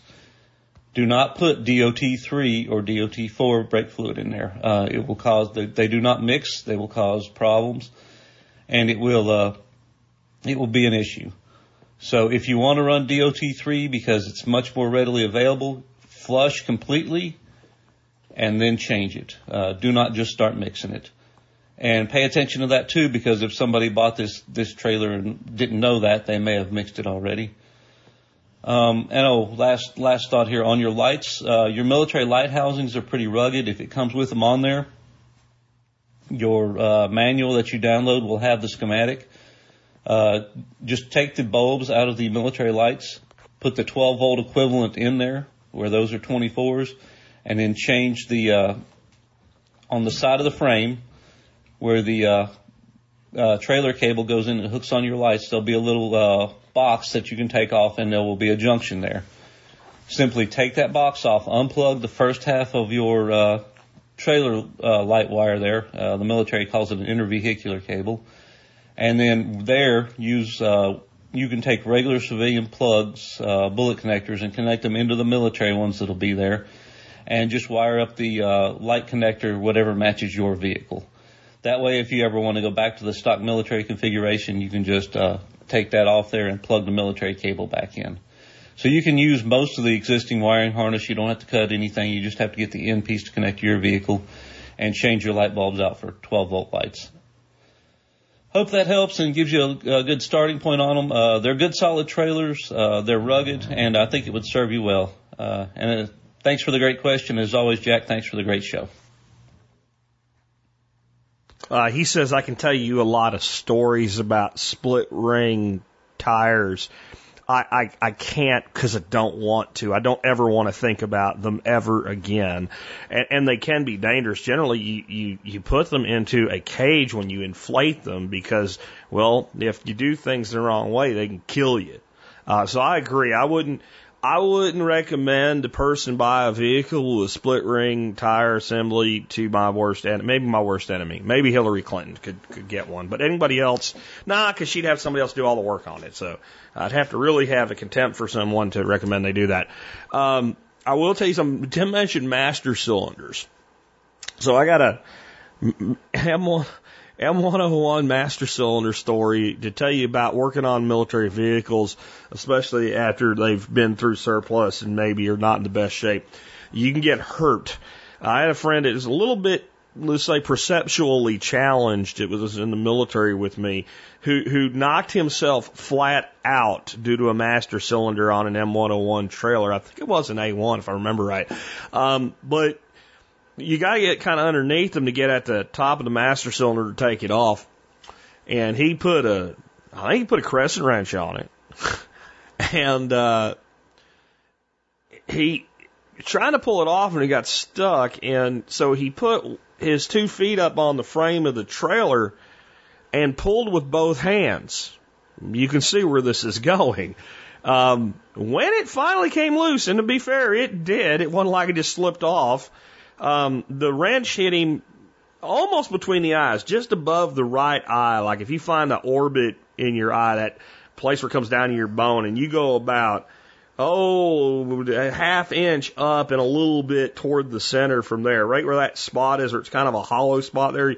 Feel that with your index finger, right dead there, smack, and rattled his brain around for him, and laid himself out. I'm talking on the ground, not moving. Guys that found him initially was afraid he killed himself and came to and tried to get up and that didn't work and ended up on quarters for like three days, uh, from having a head injury. Uh, so just be careful working on stuff if you're not a mechanic. And this guy was a mechanic. I'm not going to say he was a good one, but he was a trained mechanic. So, um, a lot of the stuff on these old vehicles are going to require some persuasion uh, to take apart, get cleaned up, and put back together the way that they need to be. And when you're doing that, be careful. Um, they're not a bad trailer. I don't know that I would do it though. I, in, in overall, I think that the amount of work you'll put into one, you probably could home build a trailer and do better if you can weld it all. There's a lot of stuff out there that might be better for it, but if you could get it really cheap, then yeah, I mean they they do what they're supposed to do, and they are well built. I'll, I'll give you that. Um, I didn't work on them a lot uh, back in the day that I was in the military. Um, there was what was called 63 Bravo and 63 Sierra, and then there was what Tim Glantz was, which is a 63 Whiskey. And the whiskeys did things like swapped out engines and stuff like that. Uh, third shop maintenance, they called it. Bravos worked on light wheel vehicles up to five ton trucks. And people like me that were Sierras, we worked on things like the 977 series HEMTT, uh, tractor trailers and uh, large variable reach, uh, forklifts and stuff like that. Really large equipment. But the truth was we all did everything. But we also tried to use what we were supposed to do to our advantage. And working on them little ass trailers was a pain in the ass. So I always tried to make sure I had something to do with at least like the five tons and above. Uh, and there was plenty to do there, so I didn't have to mess with them that much. Uh, so yeah, and today, because, because no one really wanted to do my job, and that's why I picked it, because the promotion points were low. Nobody wanted to do my job. My job was like 60% under strength, and since everybody kind of ended up doing everything anyway, uh, like when I was deployed, I did a 63 whiskey job for six months. I was swapping transmissions and motors and stuff like that, even though technically it was outside of my MOS. The Army decided to hell with this and they combined everything into one MOS 63 whiskey, swallowing up Bravo and Sierra. So there's a little Army history lesson. Uh, let's take a look at my question for you guys today. So John and Moore Park sent me this article called "The Strange Allure of uh, Pioneer Living." Um, how Shaye Elliott became the Gwyneth Paltrow of America's growing homesteading movement. Now I know who Gwyneth Paltrow is, but I don't know who Shaye Elliott is, and until I saw this article, I never heard of her before in my life. So I'm going to call a little bit of yellow journalism there um, and uh, John from Moore Park sent me. He said, "I have not heard of Elliott before this article." Yeah, me too, bro. And he says, Does this seem accurate to you? Here's a quote from the article. I'm not going to read the article. There's a link if you want to read the whole thing. I think your IQ will go down a few points if you read it all. I skimmed it because I started to feel stupider. So I stopped. But let me read this one piece to you. Abandoning the status quo in itself is a luxury. Elliott estimates uh, that starting a homestead like hers demands at least $25,000, not including the land. And I guess that would be not including a house either. And she's a pretty decked out homestead. I would call it a luxury homestead. And I guess the key then is like hers.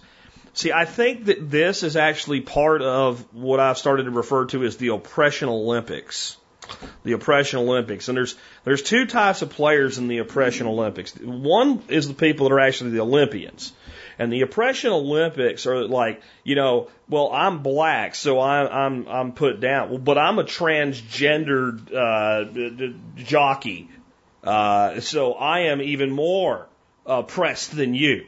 Well, no, I'm I'm, I'm half Native American, half Mexican, and and, and, and, transgendered uh, Octavian, right? So I am the most oppressed, and it's like this race to the bottom.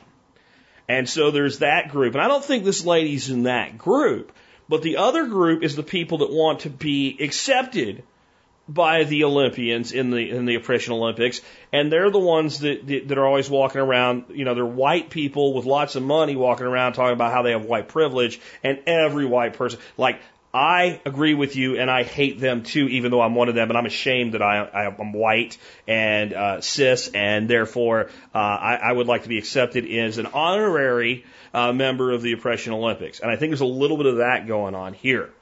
Um, but we'll leave that as an aside. That's just, I think, where the attitude comes from with journalists wanting to write crap like this, okay? Uh, now, let's talk about the actual thing.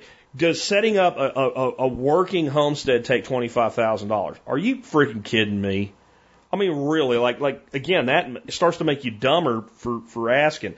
Um, I'll just take you back to what, what homesteading was for me as a teenager, uh, taking care of my grandparents' stuff.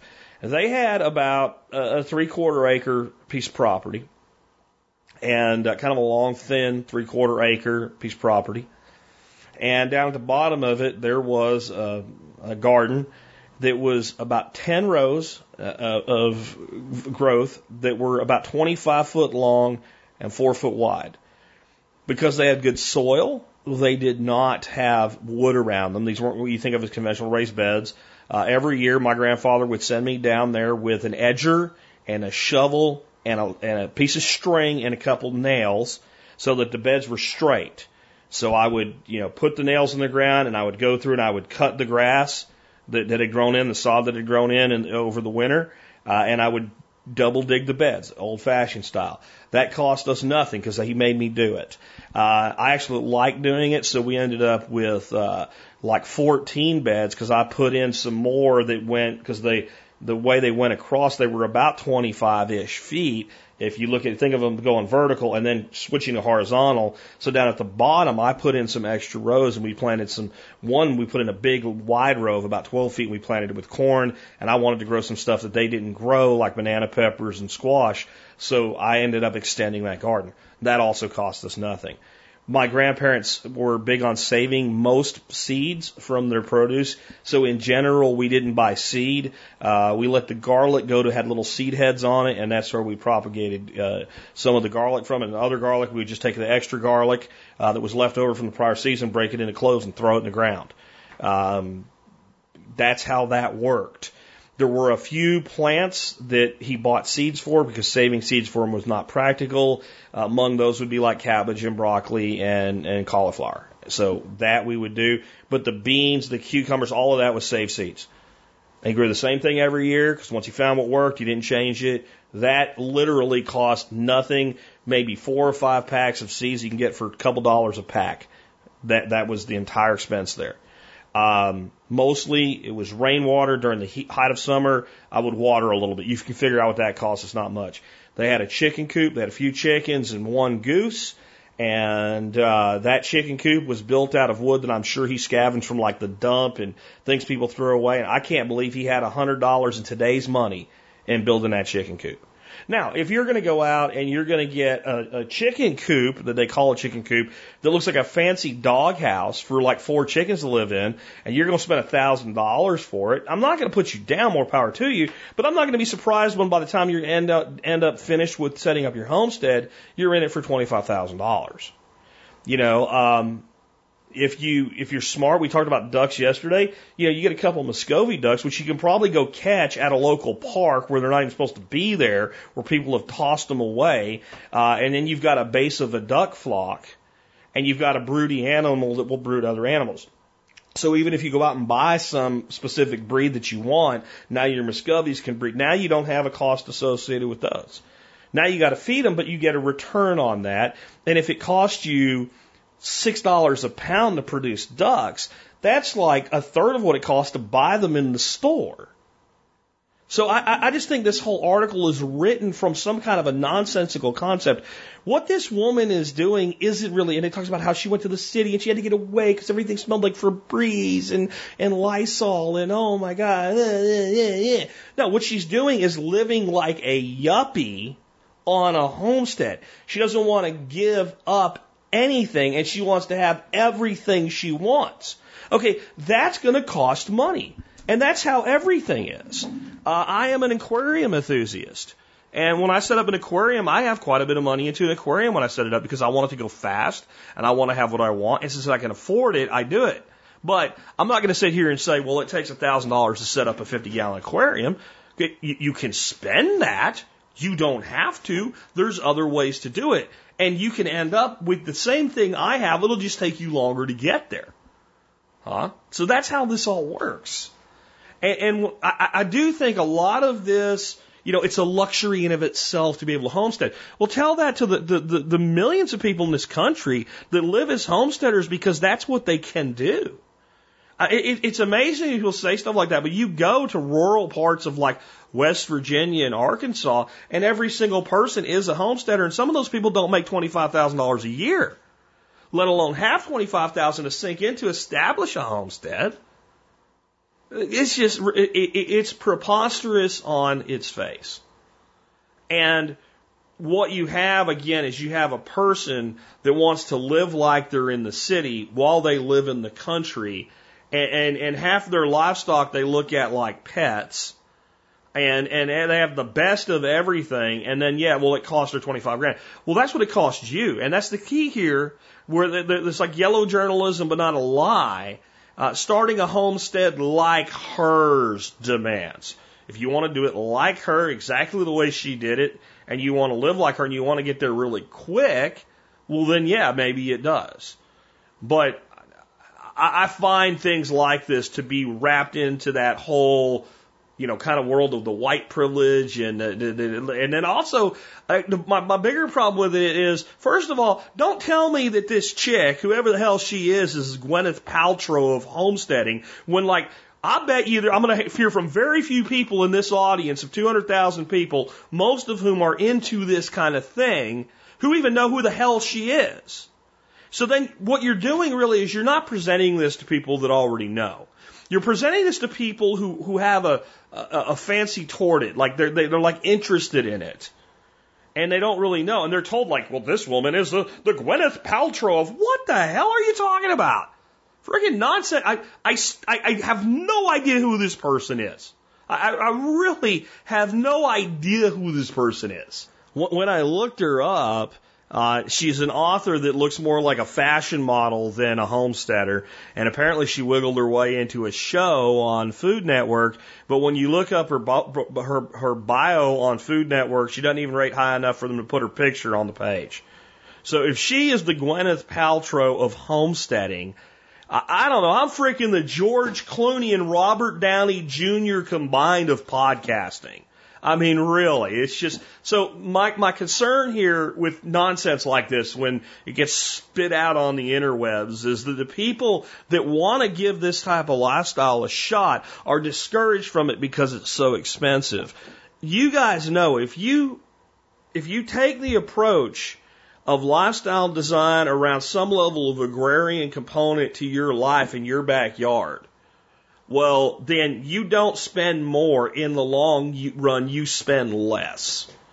because you're produ- I mean, it, it, it's all in how you do things. Like, when I see this as being a person like, well, I want to move away.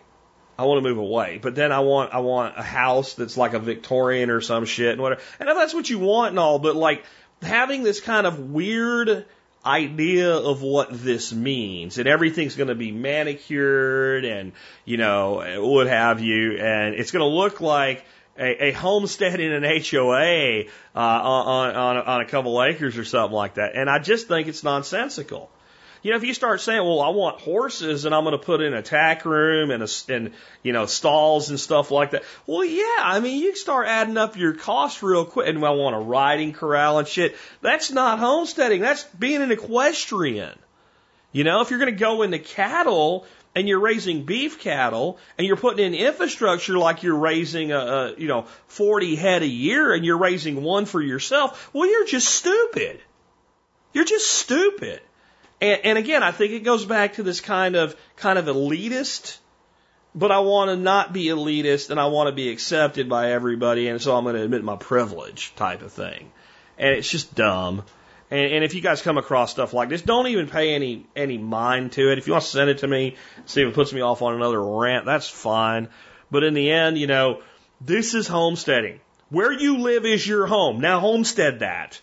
If you live in a half acre in the suburbs, go put some gardens in, go put some quail in, go put some rabbits in, and then tie that system together so the rabbits are producing fertility for the garden, but that fertility is going through some processing by the chickens that then goes to the garden. The garden waste is going to the chickens, the garden's producing some of the food for the rabbits, and that whole system's intertwined. And you can do all that for 500 bucks or less.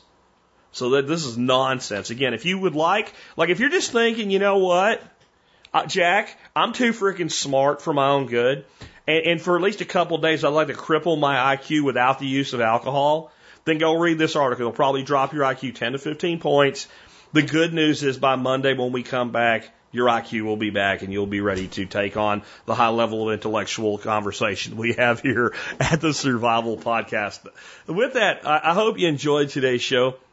I want to remind you that one of the ways you can support our show is by uh, joining the Member Support Brigade. If you want to know more about that, go ahead on over and click on members to sign up. And guys, I'm sorry, I got too much going on this week. I wanted to get a sale out for you. I'm going to launch that sale on Monday. We'll do a week long sale on MSB, so don't join today. But what you can do is do your online shopping today and this weekend at tspaz.com. That's T-S-P-A-Z.com, tspaz.com.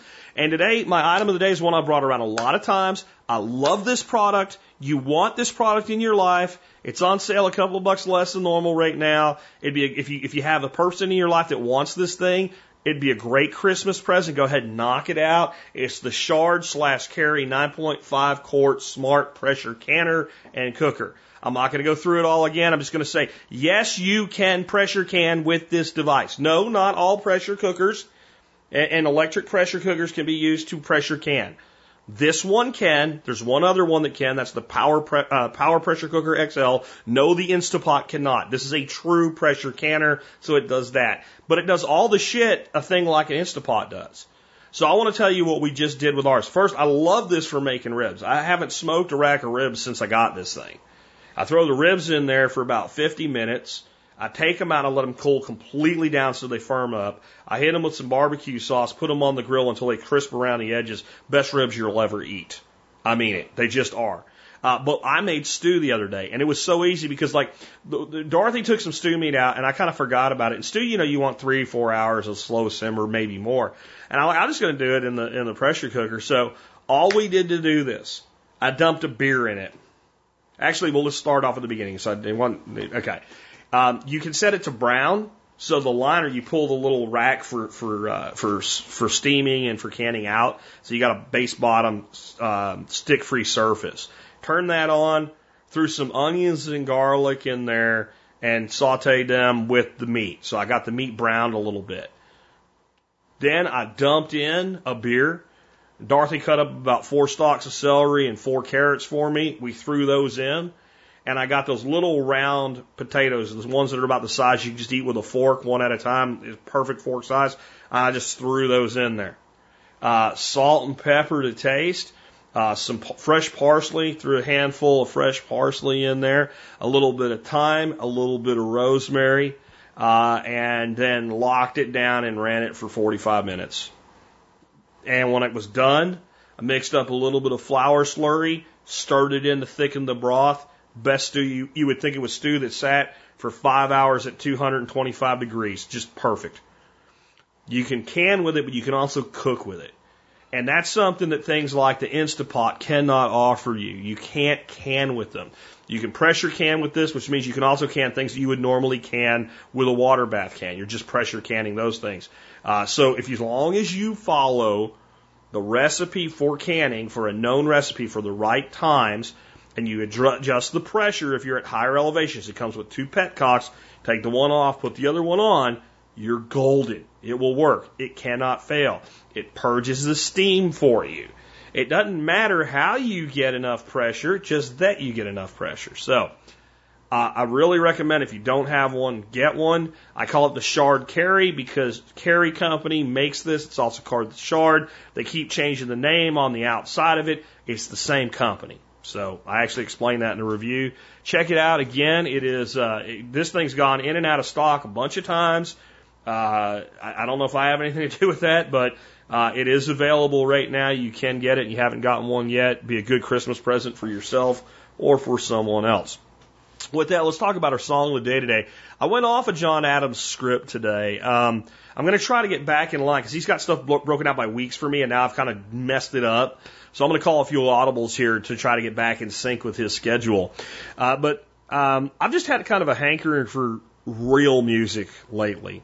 Real music, not not that John's not bringing real music, but there's certain music that I just love, and uh, you know that's in in real country, like Willie Nelson and Merle Haggard, especially if you put them together.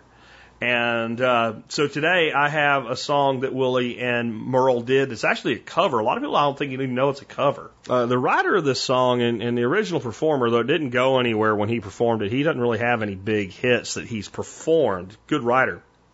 The guy's named Townes Van Zandt. And um, he wrote this. A lot of people think this is Pancho and Mexico revolutionaries and all. I think it's Pancho Villa. He's like, that's nothing to do with it. Um, he said, I realize I wrote it, but it's hard to take credit for writing it because it came out of the blue. It came through me, and it's a real nice song. And I think I finally found out what it's about. I've always wondered what it's about. I kind of knew it wasn't about Pancho Villa. And then somebody told me that Pancho Villa had a buddy whose name in Spanish meant lefty. But in the song, my song, Pancho gets hung. They only let him hang around out of kindness, I suppose. And uh, the real Pancho Villa was assassinated.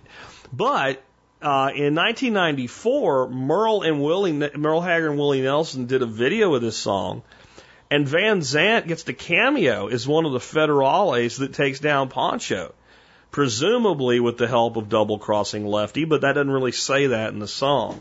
And, and I just have always loved this song, so I wanted to play it for you on a Friday. Um, and I kind of like the whole take of this song that the one guy goes down and, and I get the feeling in the lyrics that, like, you got two guys on the wrong side of the law here, but Pancho's kind of like the actual really bad guy, and Lefty's kind of this guy that ended up kind of along for the ride.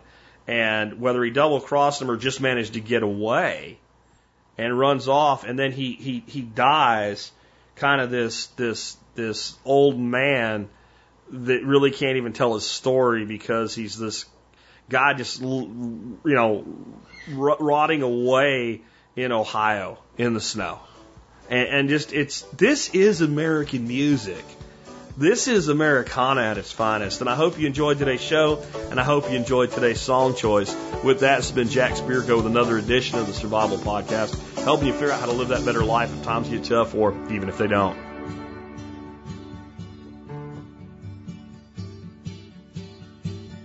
Living on the road, my friend, was gonna keep you free and clean. Now you wear your skin like iron, and your breath is hard as kerosene. You weren't your mama's only boy, but her favorite one, it seemed.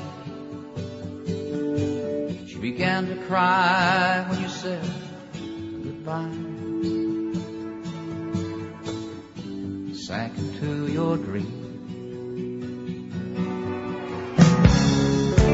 Pancho was a bandit boy. His horse was fast as polished steel. He wore his gun outside his pants for all the honest world to feel. Well, Pancho met his match, you know, on the deserts down in Mexico. And nobody heard his dying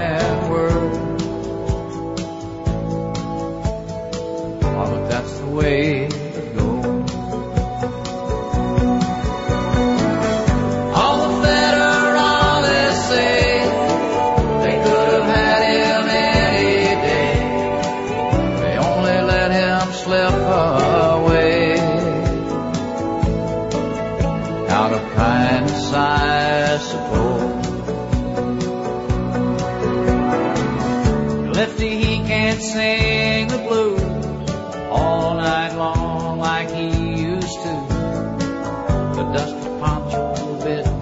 down south ended up and left his mouth. The day they laid poor Pancho low, Lefty split for Ohio, where he got the bread to go. There ain't nobody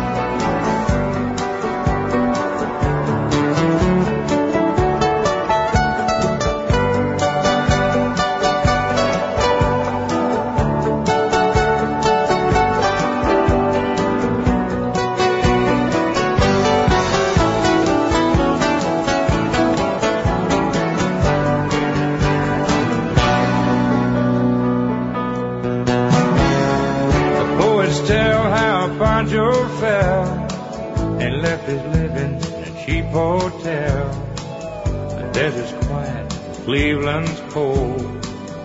So the story ends, we're told. Pancho need your prayers, it's true. Save a few for Lefty too. He only did what he had